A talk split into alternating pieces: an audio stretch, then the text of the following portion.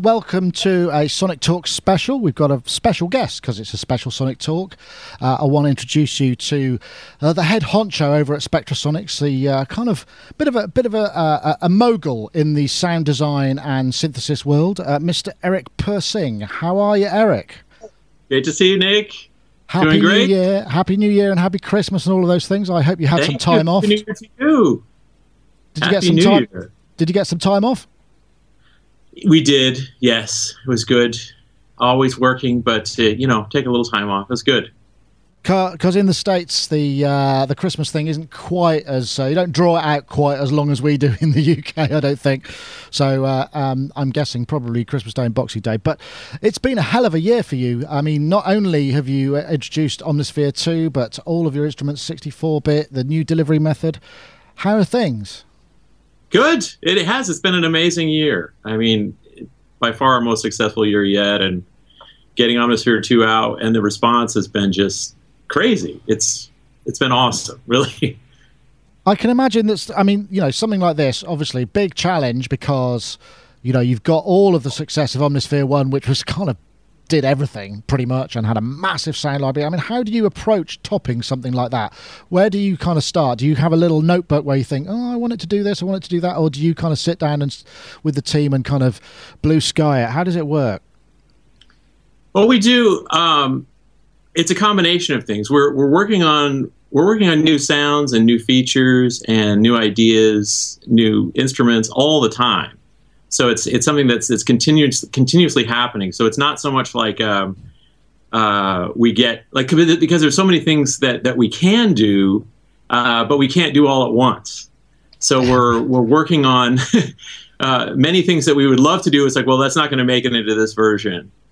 So um, so we'll we'll be uh, dreaming of things, and then we'll eventually it'll find its way into a, a, a new version. But yeah, it, it, was a big challenge because there was so much in Omnisphere One.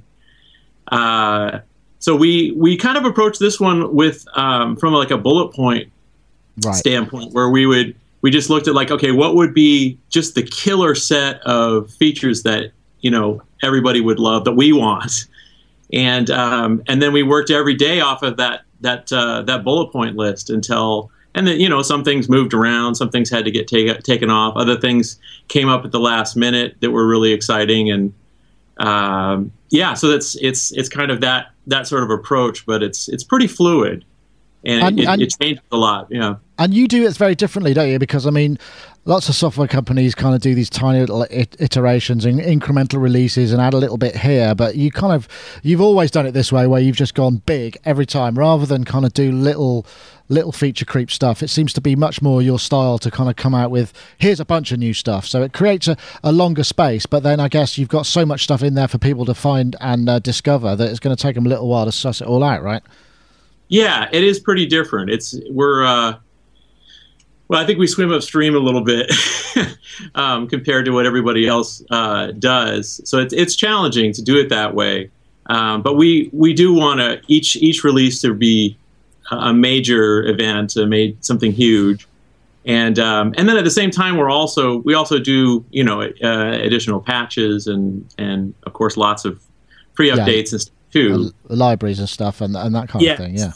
Yeah, yeah, but um, yeah, the the we don't have it's interesting we only have three instruments you know we've we've we've had three instruments since uh, 2002 I've got a little screenshot here. So we've got Omnisphere 2, Stylus, Omnisphere, uh, uh, Stylus, and Trilian. So, yeah, there they are in their, all their glory on the spectrasonics.net website, right? Yes.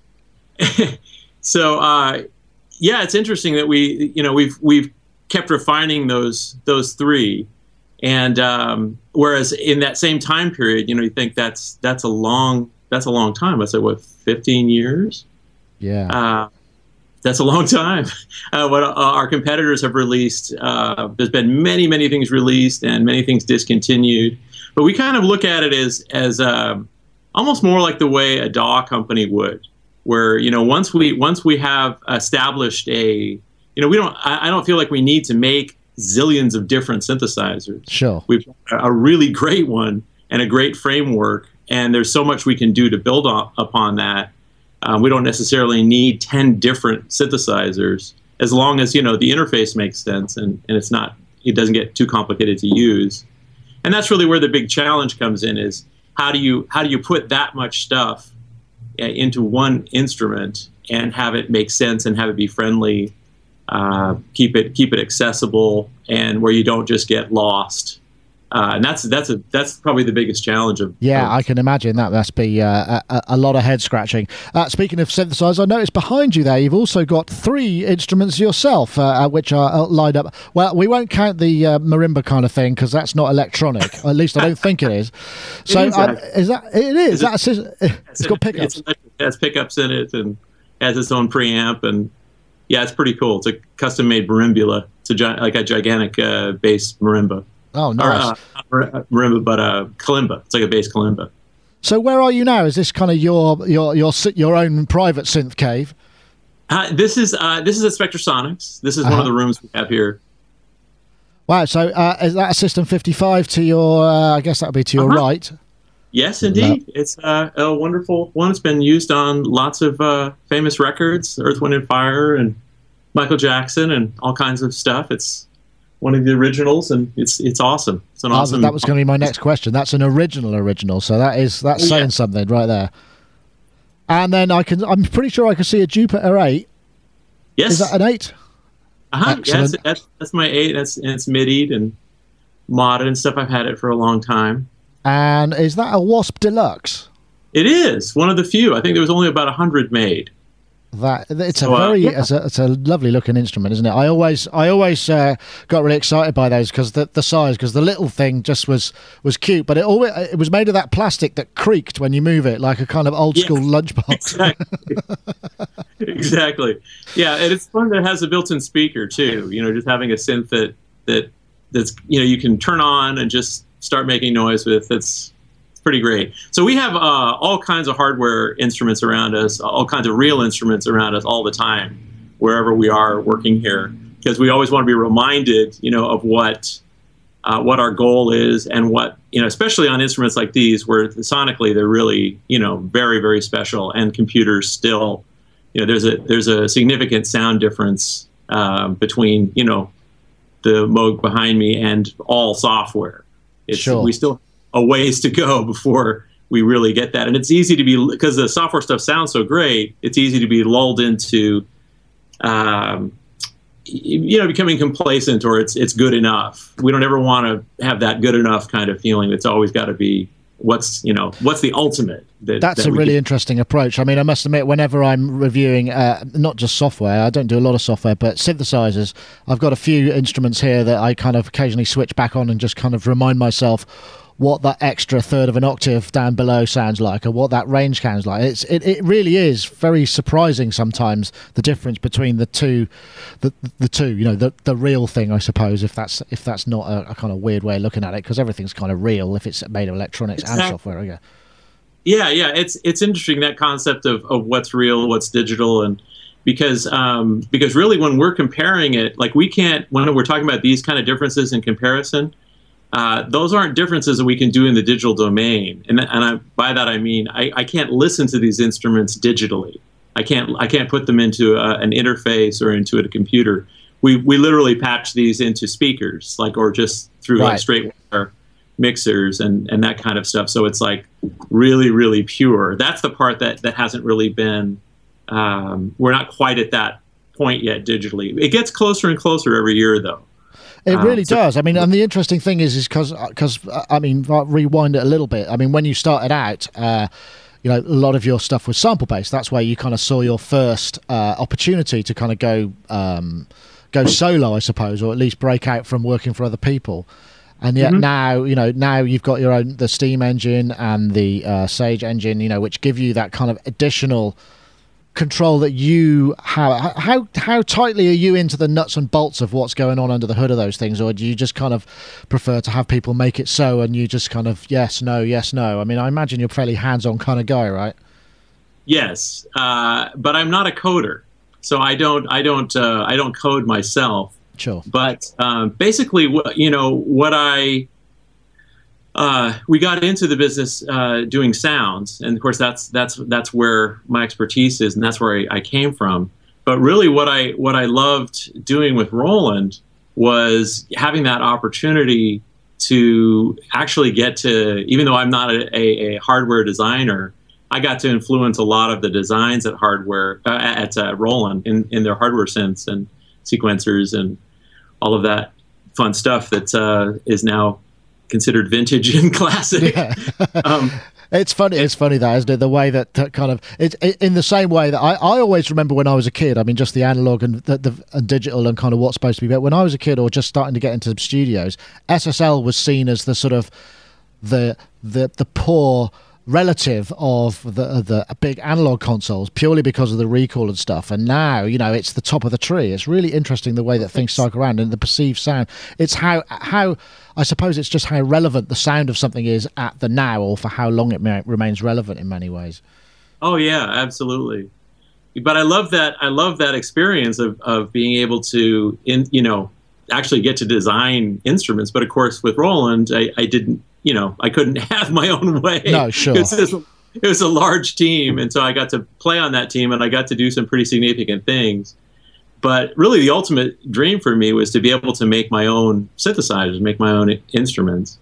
And when I realized that that was possible with software uh, synthesis and software sampling, that that was like just a revelation that I, I didn't I wasn't going to need a hundred million dollar factory like Roland has you know to make sure. to make uh, instruments but I, we can just we can we can dream them and they can become a reality. So so I'm very involved in terms of the the design and the testing and the feature specs and um, uh, kind of everything but the hardcore coding. Uh, I do I do uh, I'm, I'm, very involved in, in directing the the rest of that and um, and I, I, enjoy it. It's fun and it's it's uh, it's really interesting working with our software team and and um, that was a big change too in the company was was when we actually brought on our own team uh, of software developers instead of uh, licensing uh, the technology. And I can imagine right back, you know, back at the beginning, you know, it's such uncharted territory. I mean, maybe we'll come back to that in a bit. But I mean, what what was interested to me is kind of how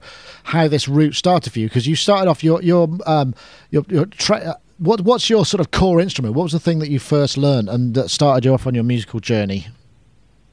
Uh, well, I started on on uh, trumpet, right. and uh, my my dad is a uh, uh, I grew up with, he, with him being a choral director, and uh, he plays all the instruments, and and so um, so I learned a lot. Uh, I was around music all the time, and but then just that something about sound. I was more interested in sound, I think, than I was even in um, uh, pure music.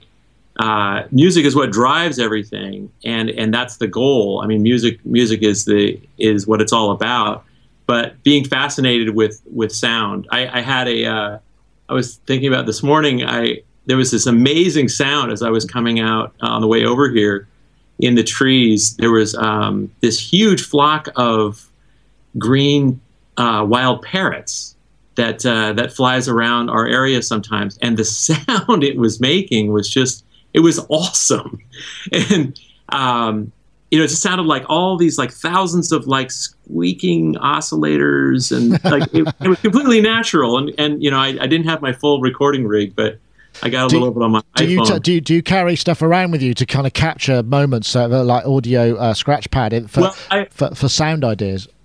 After this morning and not getting a like a hi-fi version of that, uh, I think I'm going to start doing that because uh, I, there's been a number of moments like that. But anyway, all that all that to say is that that's kind of that that sort of stuff really gets me going. And so as I was learning piano, I was as I was as interested as what was going on inside the piano and playing inside the piano and and uh, checking out what what would happen if you if you put different objects inside the piano when I was a little kid, you know. Uh, so prepared piano kind of action. Right. Yeah, like that was as interesting to me as learning the notes and learning uh, everything else. So, so for me, it's all connected. You know, it's the sound and music and and uh, creating creating an instrument that makes sound. Uh, but it's it's fun. It's definitely fun.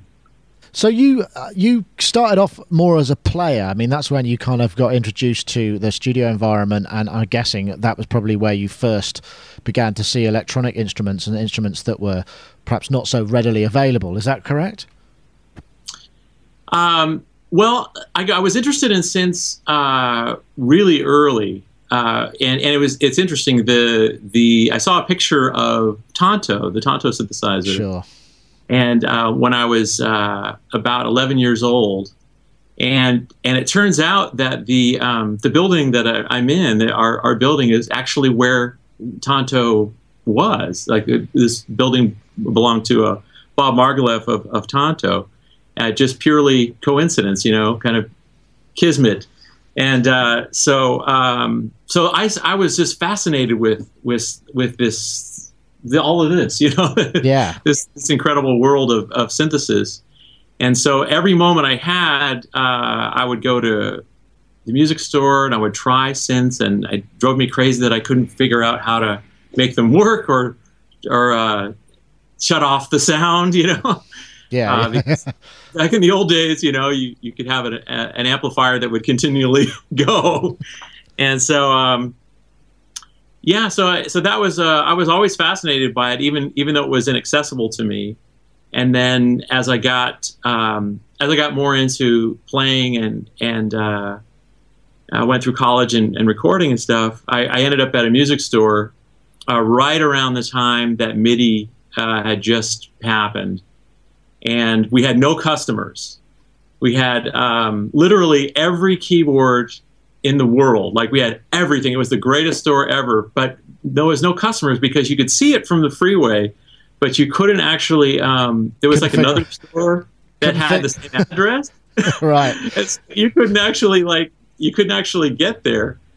So um, so all we did all day was figure out uh, these instruments and figure out uh, like how to connect the, these things. And, and back then, the, the, knowledge level in terms of MIDI was was pretty um, uh, arcane and, and brand new and, and mysterious. Uh, even what a sequencer was for, or or did, or how you connected a MIDI sequencer in a drum machine, things that we take for granted now. Um, so we were actually the first, um, since we had so much time, we were like the first people in the United States that that actually figured out how to connect a whole room full of MIDI gear and have it all trigger off of uh, it was an MSQ 700. And so um, normally the the dealer or the manufacturers send their their reps uh, to train the stores.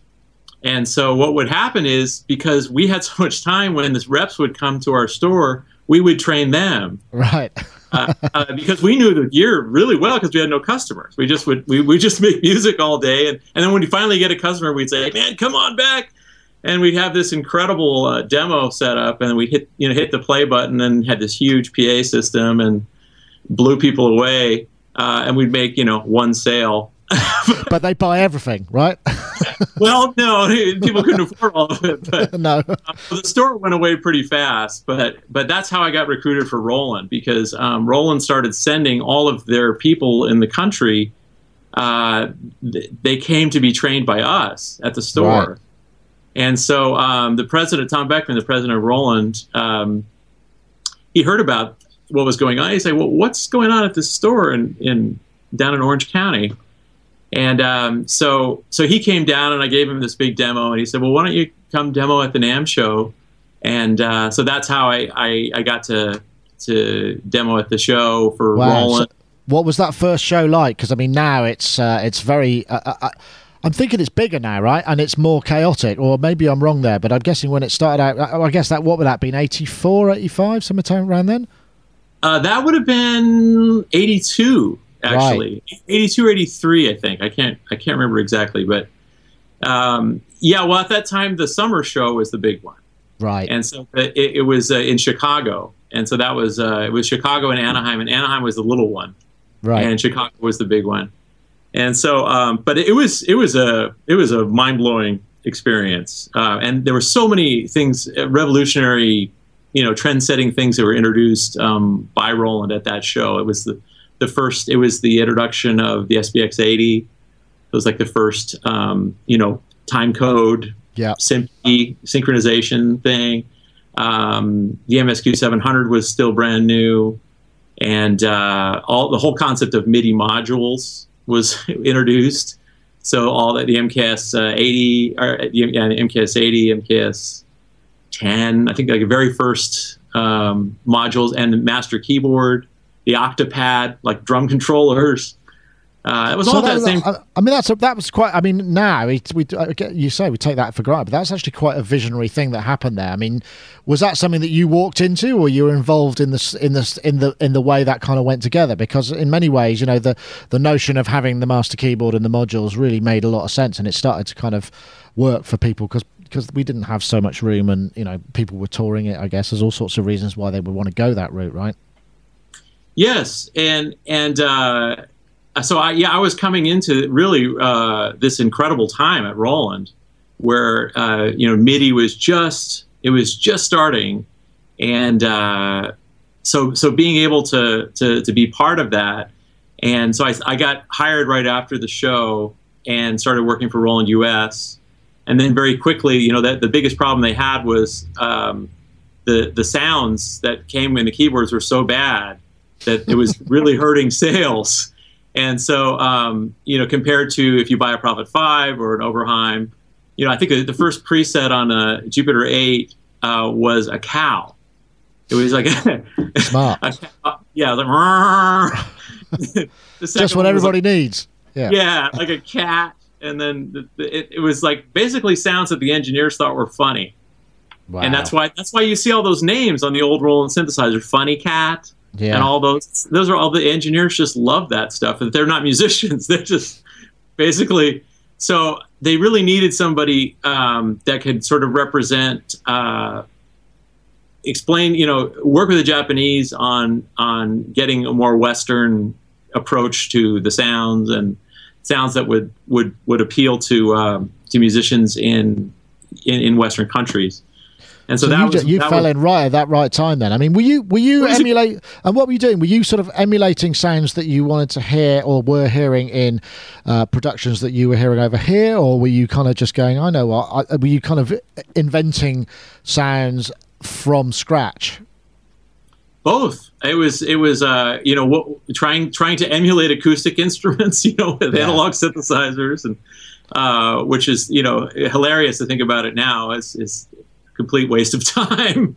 Uh, and then, uh, yes, of course, like being inspired by sounds that that uh, that were happening already, and then being inspired by the technology and coming up with new sounds, and and that and so that that became my my role is is kind of being that interface uh, to between the Japanese and and um, Western countries and representing Western taste and getting to you know have a say in in what the direction of these instruments were, and then I, and then doing you know doing all of the the uh, sounds for the for the instruments, wow. and so that was uh, that was such a awesome gig, and and uh, I did it for a long time, and it, and it was so much fun.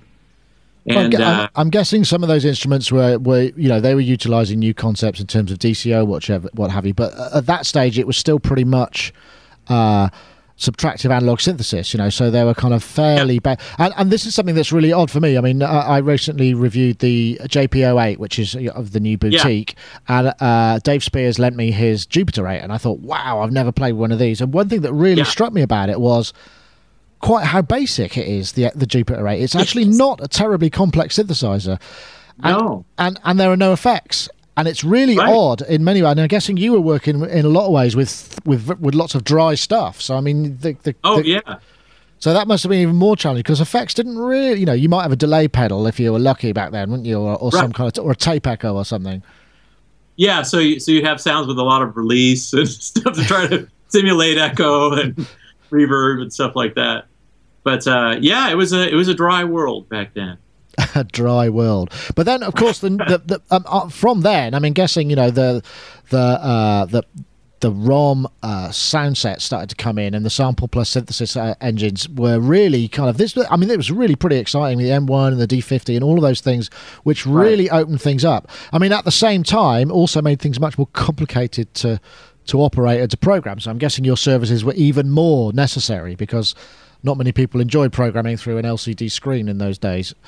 Yeah, and, and by that time, um, because Roland, you know, was was really uh, in serious competition with, really trying to compete with with Yamaha because of course they had the DX7, and and that was just so huge. So and we were we were trying to explain to people why analog synthesizers were good and and why analog drum machines uh, were were good when there's a Linn. Yeah. Or yeah. I remember trying to. A lot of people forget that the 909 was a, a massive failure, uh, and of course it went on to become probably the biggest. That and the 808, the biggest drum machines ever. Well, both of them uh, really, and and the and the 303. I mean, you know, these are the things yeah. that. But uh, again, I think that's probably down to the perhaps the Japanese approach to marketing because of the way it was considered this is what you we think it would be a good idea, but it was kind of out of step with things at the time, perhaps. Yeah, it was out, and it was also um, all of those ideas were based on emulative ideas, right. and and they were they were a, sort of a goofy a goofy attempt at emulating. Uh, the 303 is supposed to sound like a bass guitar. Yeah, uh, it's an utter failure at that, but it's amazing in its own right and uh, so yeah, so the the I remember the Japanese were trying to get us to sell the 909 as a jazz drum machine. It was really just, because well, I guess, the cymbals I guess had swing, didn't really, it? Like you know, the cymbals were, were, nice. so um, so anyway, so there was a, so was we were completely in an analog world, but we had you know DCOs and things like that, and and um, so so I was with Roland during that whole time and um, uh, working on you know making the sounds for the Junos and the Jupiters and and uh, the J all the JXs and all wow. that stuff. I must. And, was, um, I've got to ask you, when was the first time that you heard one of your sounds like right up front in a big record? Uh, let's see. The first time was probably it was probably um, David Foster's stuff because he was using the he was using those JX8P voices mm-hmm. and soundtrack in, on the JX8P. That was the first soundtrack. That was also a pretty popular sound. That was so, you too, was uh, it? The, that's was that a, a, is that a fifth or a fourth? I couldn't re- I could never remember, but it it made it through. On the D50, on the D50 right. it's fifth. On the on the JX8P, it's more of a it's more of just like a really deep drone or right. deep ad. It's a different it's a different sound, but it has the same same. I like that name, so I kept using it. Um, but the, probably the weirdest thing uh, was was what I did for the um, the Alpha Junos because um, it was years years and years later. We were working, I think, on the uh, the JX, uh, no, the um, the JV 1080s and and all the all the JV stuff, and we were getting a lot of pressure from the European countries to have more European sounds, and they kept talking about this this Hoover sound. Right. And and I was like, who? What's a Hoover sound? Like what? What is that? Yeah. And because because that's not a term that we that's not a term you heard in the states. vacuum cleaner. well, yeah, yeah. So I'm like, so, so they're like, and I'm getting this, I'm getting faxes and telexes and stuff from from from Japan, you know, you got we got to get more Hoovers. I'm like, I got to find out what this Hoover thing is. So, anyways, and it was kind of the early early days of the bulletin boards and yeah, early internet stuff. And I remember um, researching and trying. Okay, like, what is this? What is this Hoover? And and I hear and so I hear this sound. I'm like, okay, so that that's the sound. And so I'm looking up kind of just where it came from, and I find this early website that's that's dedicated to the Hoover, and it says that the sound is made by the Alpha Juno, right. and I'm like, huh, and it's this preset called What the, right, and I'm like, that's my sound. and so here I was, and I was getting, and I was getting all this flack for not create, you know, that, that our stuff wasn't European sounding enough, and it was the greatest thing to be able to say actually, I made that Hoover sound. That's that's Brilliant. our sound. It's it's actually something we did a long time ago, but we but I did it as a joke. It was just a, it was like a joke sound I put at the very end um, for the Japanese engineers who like all these humorous sounds.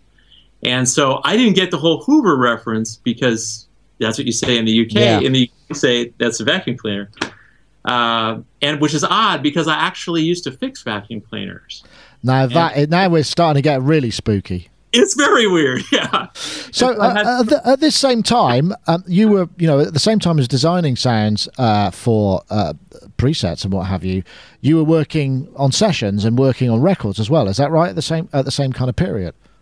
Yeah, so that so that's essentially so um, so after that whole period with the with the JXs and Junos and Jupiters and all that stuff I was doing with Roland, um, and kind of starting to work on the the samplers, the the S50s, and of course all the drum machines and stuff.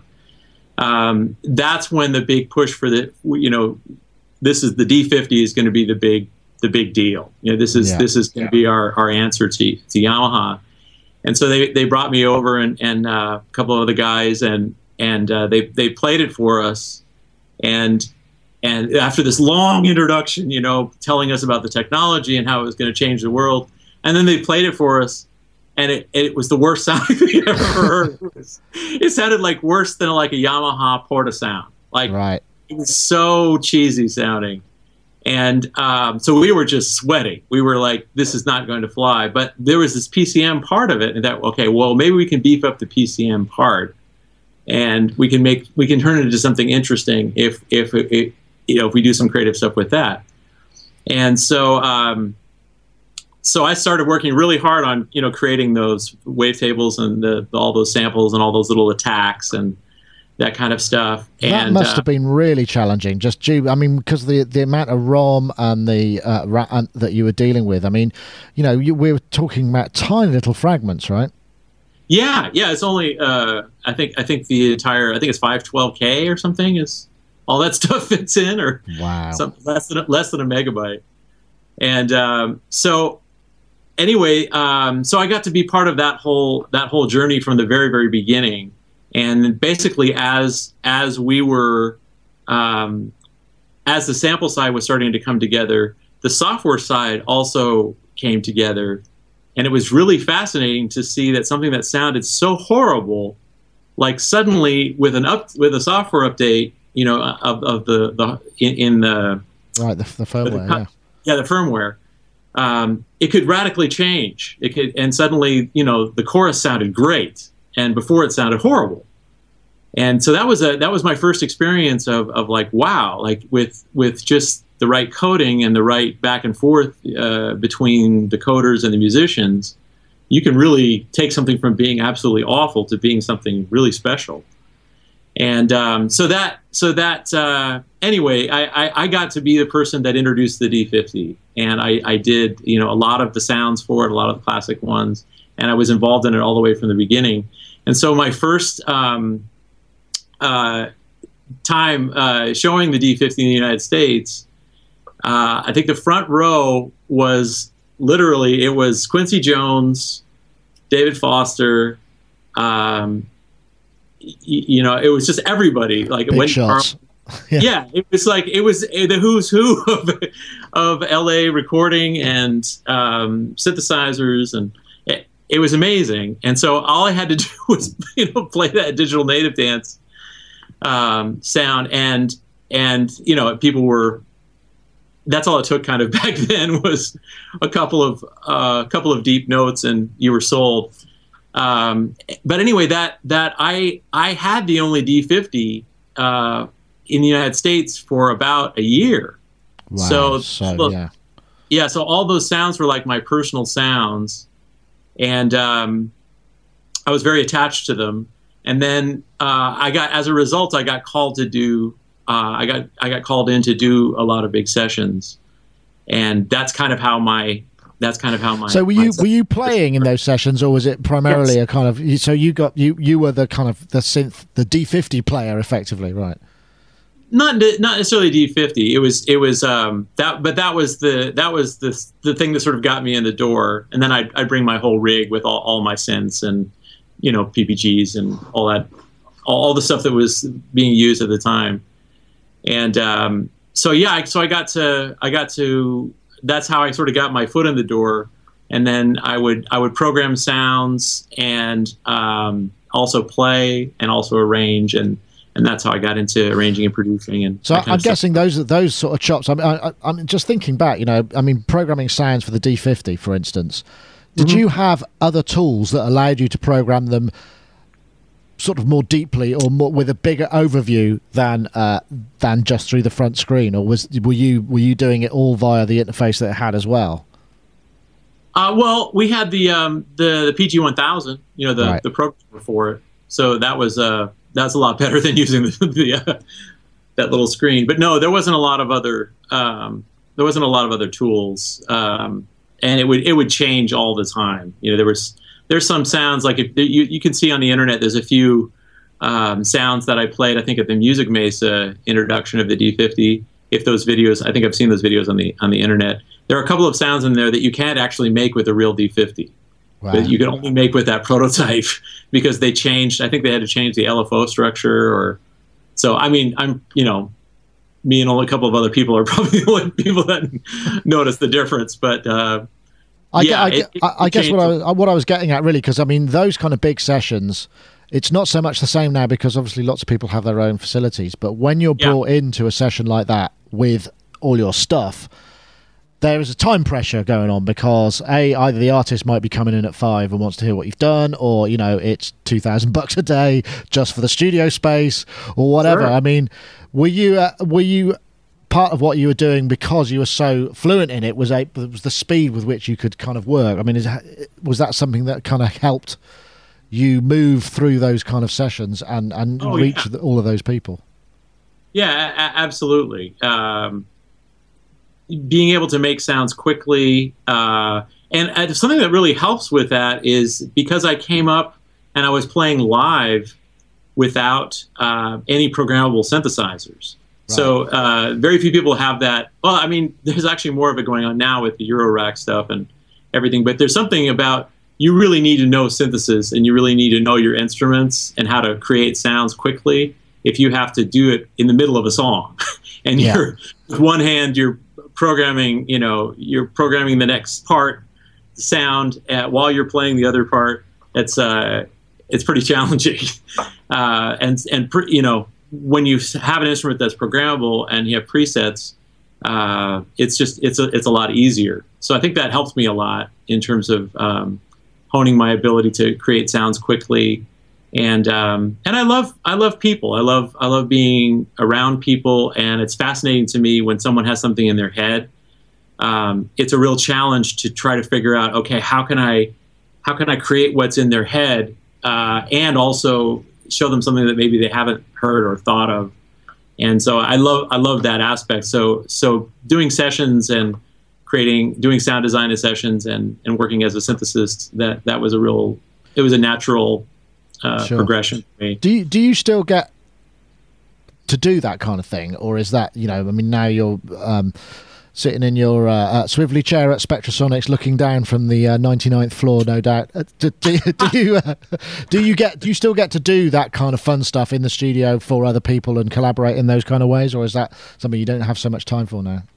I don't have a lot of time for that for like for being on call as a session player, uh, but I do. I, I, still do music for sure, and I and and you know when people, it's more like uh, you know artists that I have a strong connection to or my own stuff you know that, mm. but yeah it's critical to be keep going musically and keep um, keep being creating and and and making sure that you're connected to what's happening musically um, but yeah, I don't have a lot of I don't have I don't have time to do not so much uh, time for that.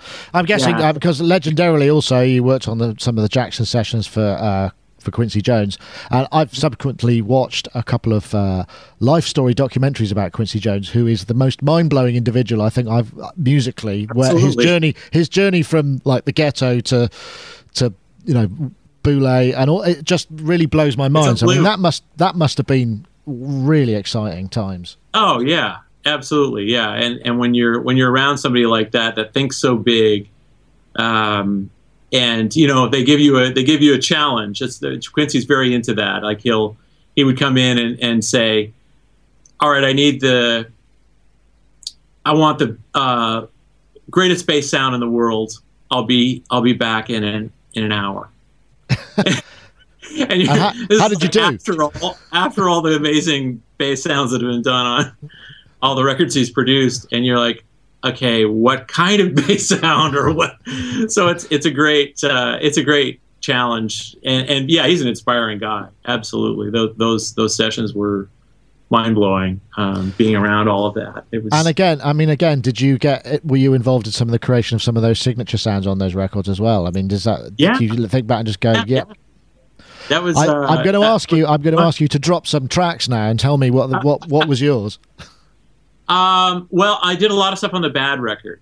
Right. So, um, so a lot of the, uh, you know, the uh, a lot of the stuff on Man in the Mirror and right. um, Dirty Diana and and and Bad, the song Bad. Um, but it, but there's so much that those those tracks are so dense. Like yeah. there's so many people that worked on them. It's it's difficult to um, you know there were teams, multiple teams of of synth groups that were working on things. So it wasn't it certainly wasn't only me. Um, but yeah, I got to uh, you know there there are certainly uh, certainly moments where it's like yeah that's that's that's, that's my one. part. Yeah, that's that's that's a neat thing.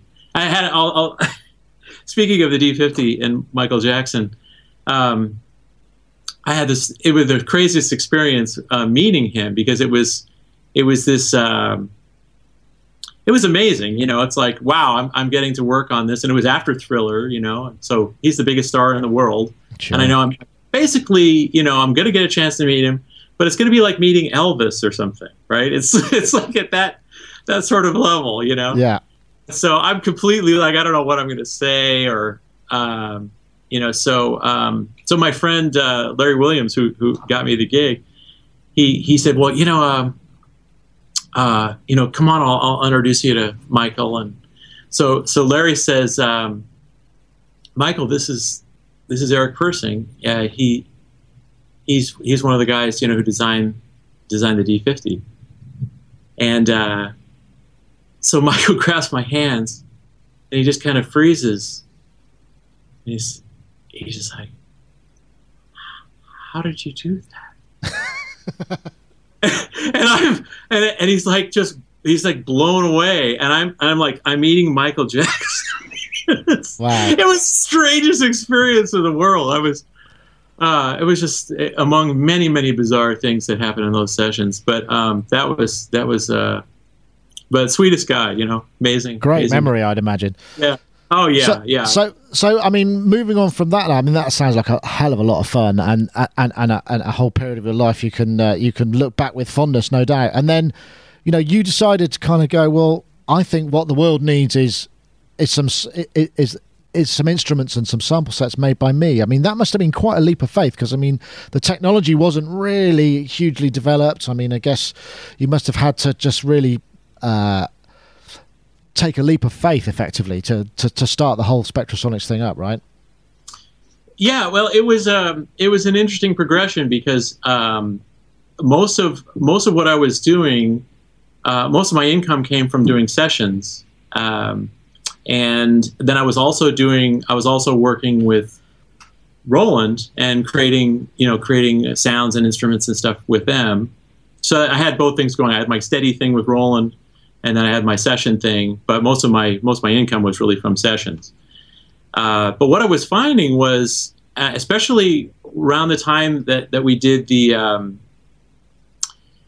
uh, the, the JD800, the JD990, and the sample libraries for Roland, we were doing a lot more of those. Um, I was finding more and more that uh, the people that I was wor- I, was working with were more interested in buying an instrument from Roland uh, than actually uh, because because they could get basically they could get like a JV 1080 yeah. and have 500 of my sounds for less than the price of hiring me and all of my gear to make uh, 500 sounds. yeah. Well, to, to make one sound. yeah, sure. uh, for for a, for a day or for a couple of sounds that are custom. So I, I saw the the trend. The trend was kind of going away from um, having uh, hiring people to create unique sounds, which I, I love doing. But I, so I was basically putting myself out of work. Right. What I was doing for Roland was actually putting uh, putting putting out a, putting me out of business in terms of um, the sound design work that I did in in in sessions, which was a, a lot of what I did, and and kind of my calling card. So uh, and we were creating i was i was creating all of these all the libraries for roland all these sample libraries and we were going all over the world and you know working for years creating all these these uh, huge libraries. And uh, roland really didn't know how to sell them or you know market them. They put them they, they would sell them with the boss socks at the back of the catalog something we spent like millions of dollars making and then they would Right. wonder why it didn't sell um, and they and so they, we were getting a lot of pressure at, at Roland. So I was I was frustrated because we were doing such high level work, uh, but they didn't understand really what we were doing or um, the val- really understand the value of it. You know, kind of getting getting uh, stuck against some of the bean bean counters and Well, also So- a little box of floppy disks is pretty uh, uninspiring on a on a shelf compared to you know something large and hardware, I suppose, isn't it? So you get, Right, right. So they didn't understand the idea that the sounds themselves could be a product. Hmm. Uh, they, the sounds are just something that you stick in the thing. right, And um, so, and of course, my my passion being sound, um, that was that was something I was always rubbing up against, and and they were they always just wanted to, you know, they were getting to this thing where they wanted to just release a release a, the same version of the instrument kind of every year, but with with uh, different sounds inside. right. Uh, And so one of the big successes I had with Roland was convincing him to do the expansion boards. And um, that way, you know, you could buy one keyboard and put boards in it, and Yeah. you know, get sounds, and that was that worked out really well. But um, anyway, so I so I was I was really frustrated because I had another series of, of sounds that I wanted to do. I wanted to do. Um, I was friends with I was working with Marcus Miller and and uh, John Patitucci and and Abe Laboriel, and they were good friends of mine too. And so I wanted to do. Nobody had done a bass uh, sample library, uh, especially with like at that caliber. And so I, I wanted to do like this Legends series for Roland. And uh, but I realized uh, that they didn't understand really.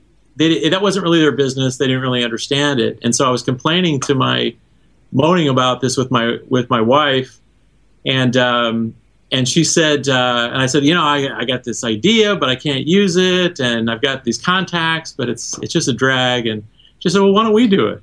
You know, we you probably know 200 musicians in LA that would that would buy something like that, and uh, you know, we can just uh, we can sell a couple hundred copies, and we'll have enough to buy a new Honda. You know, that was basically the business plan. Right. and so was, that was the beginning of Spectrasonics. And so we started um, with uh, five phone lines in our kitchen, and um, and and at the time, uh, we also this this uh, gentleman Bob Daspit, who who um, I was mentoring at, at Roland, he was uh, we had been loaning him out to Hans Zimmer, uh, basically in, in exchange for these great sounds that Hans was giving um, Roland to use. And so um, Bob was creating a guitar library for Hans, and so he was trying to figure out how to how to sell it. And then these guys came to me uh, from Singapore that had this amazing Asian collection. They had all the amazing um, gamelan orchestras and Chinese operas and stuff coming through Singapore. And so all these things came together like at the same time, and we had these three like incredible products, Hans And- Zimmer guitars. Were, the, were these? all- I, I'm trying to remember back now. uh, Most were these actual programs for samplers, or mostly just sort of Yes, actual? So, so, so you would pro, you programmed them into. Was it the Roland series or the uh, Akai series that the that you did them for mainly? we did we did it for all the diff- different samplers. So we did it for Ensoniq and and Emu, Roland, Akai, Kurzweil, Sample Cell, Audio. so we would make the same product like over and over again. Um, but so that was uh, that was the that was the beginning of Spectrasonics. Was we had those three products. That's pretty labor intensive, I'd imagine. Were you programming? So were you program? I mean, aside from just the key groups, were you getting into the synthesis features of the different samplers? Because I mean, obviously the Kurzweil and the Rolands had more synthesis, had groovy filters, and the Akais were a bit less right. kind of synthetic or had less synth- synthesis capabilities. So, you were yeah. you were programming. Were there different different libraries for different with the same samples for different uh, samplers? If you see what I'm saying, different sounds. Yes. Uh, but but it was frustrating because uh, we couldn't really advertise the features that we could take advantage of in the Kurzweil or Sample Cell or Roland, for example, because most people had Akai samplers. Right. And so so we had to we had to have um, basically the Akai was was the limit of what you could do synthesis wise or or uh, innovation wise. Even though the Kurzweil wow. might T- tough break. yeah yeah, so that was so that was uh, that was actually it's a good point you brought it because that was one of the things that that was frustrating once we started Spectrasonics was we were limited in that way. We had to support all of these different platforms, and we had to only use the lowest common denominator of what the synthesis capabilities were. When my whole interest is in yeah. pushing the envelope of synthesis and creating new sounds and bringing things together and, and you know obviously creating stuff you've never heard or uh, pushing the envelope so that's why uh, when I saw what was happening, uh, we, we did CD-ROMs for a long time, from '94 till 2002, wow, and yeah. I think I think it was in uh, I think it was around 2000. We were the first company to ever show. This is strange to say, but I was the first person to show um, making music on a laptop at the NAMM show. And um, so I actually did my whole demo only on a laptop, which sounds like nothing now because that's sure. what everyone. But at the time, it was pretty revolutionary. What was and, it? Was it like a 540, uh, uh, an Apple? Uh, yeah, yeah, 5, was, 540 yeah, uh, LC or something. Yeah, something like that. Yeah, it was like really, really. Uh, it was the first one that could basically run a run a software sampler and um, yeah, so and I showed like our, our libraries using um, using a laptop, and I so I got really excited, and I, so and we were also working with all of the all the people that were were creating these kind of platforms, um, like the Unity DS1 and the yeah. GigaSample people, and basically all these different companies. So I ended up working on so many different samplers for different people, and, and consulting for them, and giving them advice on you know what uh, what things work and what things and, don't. And in, and in, a sort of bizarre way, even though it was going to software, you ended up with then another bunch of different standards and different capabilities yeah. across those two. Yeah. Yeah, and that's why, and, and, and we could see that coming. We could see that there's a, a huge wave of additional platforms coming. And so we wanted to uh, leapfrog that and forget that whole that whole approach. So we never did our libraries in software sampler platforms. We only did hardware. Right. And we went straight to doing um, large scale virtual instruments because uh, I could not only design um, the sounds, but I could design the, you know, really design the interface, the features of the synthesis. And so we, we worked with um, uh, the French company that does uh, UVI. And ah, so we yes. basically, yeah, we basically um, uh, help them help them develop uh, the UVI engine, and then we licensed that from them, and that went uh, really, really successfully. It was it was just because it was really the first. It was the first time anybody had had uh, released a product that was cross-platform and multi-platform. So you know the idea of VST and um, cross-platform. so was, um, was that was that pre-Kontakt as well then, or was it a, a, way way before Kontakt? Yeah, right. Yeah, and so NI and I wasn't even doing this yet. So um, and it's funny we came to NI first, and um, they really had no idea what we wanted to do, and so uh, they never called us back, which is kind of funny. So um, yeah, so so but the French guys were really excited. They were our distributors in uh, in Paris, and so we we worked really closely with them and basically got that platform going.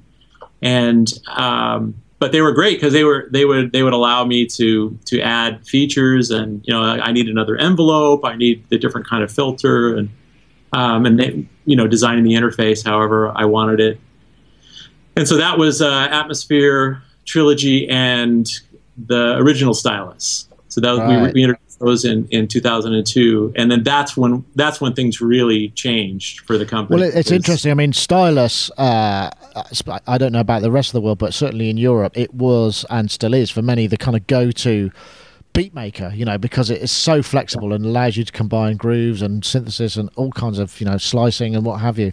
And it, it's a very interesting um, paradigm. And I'm guessing that was that the thing that really took off first for you. Well, the um, I think all I mean all, the original stylus was big, and then the um, uh, but atmosphere and trilogy were, were equally so and then it was in 2004. That's when that's when we um, we decided to go our own way and develop our own engines because um, working with licensed technology is pretty limiting. Uh, you because you know it, we don't own the technology, so the French guys had you know they wanted to uh, create the Mach Five and yeah. kind of do this stuff with with with. And it, it can limit both parties because they're going in one direction, you're going in another. It's yeah. Yeah, that's basically what happened. It, it was. Uh, uh, so it made sense for us really to to develop our own our own instruments, and that's what we did. Uh, the first one was Stylus RMX, and then that's that's really uh, and then that that was a whole another wave that was really huge and yeah and yeah still still going strong. I've st- I've still got Stylus RMX myself. So I mean, with all of this kind of exploration in you know in cutting edge technology and cutting edge synthesis and and those techniques, I mean, are you are you finding that there are still many boundaries to be pushed, or are you still exploring? Because I mean, there's so much stuff, say in Omnisphere uh, and Omnisphere Two, that are kind of you compile and you can you know inc- include an awful lot of features. Are there techniques in synthesis that you think still have a lot of uh, distance to be explored with? I mean, I know like like FM synthesis, for instance, is is notoriously underutilized because of its difficulty to use. You know, but is it about the interface? I mean, where do you see the most exciting areas of uh, expansion now? Well, I think there's a there's a lot of uh, room for growth. Uh, one, one, I think one of the big challenges is the CPU power of um, current computers. It, in the last uh, four or five years, we really haven't seen the big leaps that, that were happening before. You know, the Moore's law is pretty much not in play anymore. They've, they're kind of they've, they've reached a point where they can't can't put too much more in terms of at the atomic level.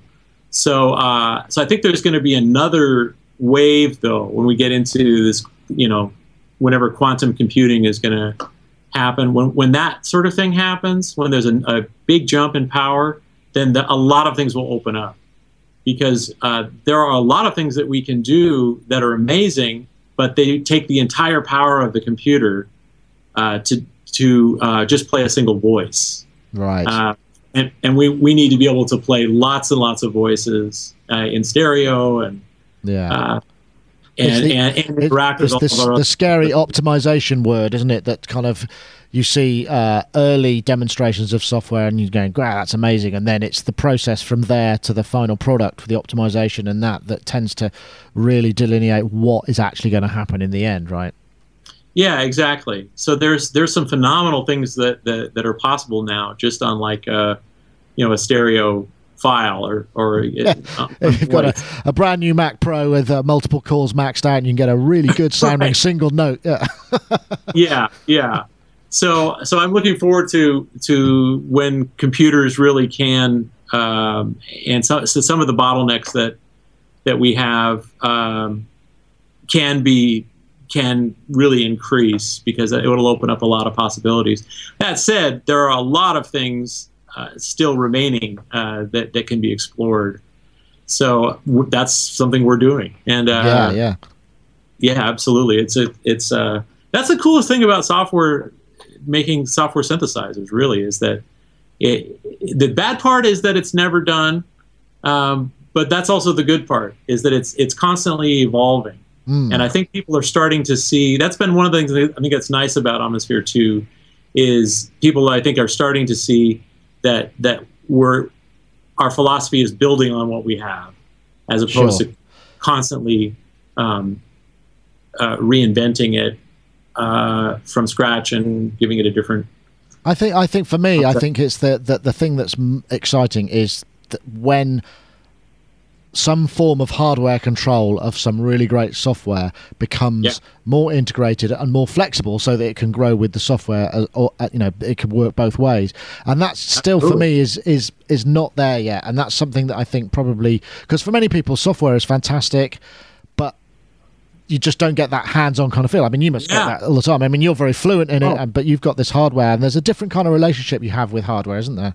Absolutely, absolutely, and it's a, it's really a complicated problem because um, the thing is, is just in terms of, of the market, like what people are are willing to pay for for that hands-on control is so low. Yeah, it really limits the quality of what you can do or you know, making a business out of it. And you know, there's people that are people that are doing it, um, but it's tough to do. It, I think it, it's it's a really tough it's a tough business to do. But yeah, I love I love uh, hardware integration. I have a um, fantastic Omnisphere template for my Sub 37. That's uh, awesome. It's basically I, I can control um, all every everything that you see on the Sub 37. I'm controlling an Omnisphere and um, it's it gives you a completely it, it gives you that experience that you're talking about, like where it's it feels like like a hardware instrument. Yeah, it's kind of interesting. I think I first discovered that I had a uh, I think it was a Novation KS four, which has a lot uh-huh. of knobs on it, and you could have individual control of all the envelopes and that kind of stuff. And it starts to kind of make sense, and you're going, okay, I can reach for that, and it translates to the software version. I suppose the difficulty becomes is when the software is doing, I don't know, granular or things that are not on the front panel of an analog subtractive synthesizer that you then have yeah. to kind of open it up. Right. There's a lot of things, and and the problem is too is because uh, I mean we've investigated this a lot Problem is, is, is that once you once you put it in hardware, then you can't change the software, uh, or or that becomes the more the more dedicated the hardware becomes, the friendlier it is, but then uh, the less flexible the software can be. So it, it's a it's an interesting problem. Mm. Uh, but I, I, I, yeah, absolutely, that's something that that we're uh, very interested in improving. You know, the hard hardware and software connection in, in every way that we can. Um, and we've got some cool cool stuff in the works for that. Well, that was going to be my next question because I mean we got NAMM coming up real fast. We often see you. I presume that uh, Spectrasonics going to be there, right? Yes, we'll have a booth. Yes. And I, am sure you couldn't tell me or wouldn't tell me if you have anything new. But are we are we expect are we going to be seeing anything from you guys that uh, that we should come by and swing by and, and check out, or are you going to keep it under wraps? Okay. Well, I had a feeling you'd ask. Um, uh, so what uh, what I will say is we've got some really cool stuff happening in 2016. I'll also say that it's not what people are expecting, mm. and I'll also say that it's not going to be at NAMM. Okay, and that's all I'm going to say. Interesting. I'm guessing NAMM for you must be a great show because uh, you're not too far away, right? I mean, you're in the in on the right part in the right part of the world. So is it just a hop down in the morning, or do you do you come and stay locally? I, I have to stay locally. Yeah, it's yeah. too it's uh, too crazy to get in and out. But yeah, I think this will be my I don't know. 31st NAMM or something like that. Wow, it's, that is impressive. Done way too many of them. It's funny, isn't it? I mean, the NAMM thing, when you the first time you go, and this is something that we've experienced when we take uh, new crew members and team members over, the first day, they just they are disintegrated. They can't cope with the amount of stimulus. But when you right. get to uh, uh, be as old as cynical as we are, you kind of that's why you can't remember anybody's name or what you've just said to somebody because you have to shut yourself down. Otherwise, you become totally your, your mind goes. You kind of it can drive you crazy. Yeah, it's pretty. It's pretty insane. It's like. Um, yeah, and it's it's it's it is an extra dimension of it for me because everybody um, because I went to school in Orange County, I see um, classmates and college people. Wow. And uh, you know, this guy here's this guy from kindergarten I thought was dead, but he's alive. And and here's wow. Herbie Hancock. And here's uh, some guy I did a clinic for in Philadelphia in 1984 and he's wanting to talk to me and yeah and uh, and everybody I've played, all the musicians I've I've played with, and I want to see and hang, and they're my friends, and all my customers and my distributors and dealers, and it's insane. It's it's totally. I have to I have to kind of remove myself for moments because yeah, it's it's pretty uh, overwhelming. I, the first one I did, I was I was uh, 17 was when I went. I snuck in and uh, printed up um, fake business cards at the local music store. I had a friend who worked there, and so I, I got a rubber stamp kit and um, and I and I snuck in and, and hung out in the in the Roland booth, and uh, that was when they were introducing the TR-808. Wow! So that's uh, that was pretty awesome. Eric, thank you so much for your time. And we've been chatting for ages, and I, I, know there's so much more we could cover. But I want to say thank you so much for joining us. It's been great having a chat, a chance to chat to you, and I hopefully we'll uh, see you in uh, LA not too soon, not Absolutely. too far away. It was my pleasure, Nick. Thank you so much. Thank you. And so that's it for this week. Uh, well, this week, I say, for this episode, uh, we will uh, be back with normal service uh, on our usual Wednesdays. I'm not sure when this is going to be out yet, so it might be a surprise for you all. So uh, thank you very much for watching. I want to say thanks again to Eric Persing, Spectrasonics.net. Do check out Omnisphere and all the other instruments, and uh, we'll see you again sometime soon. That's it. Bye bye now.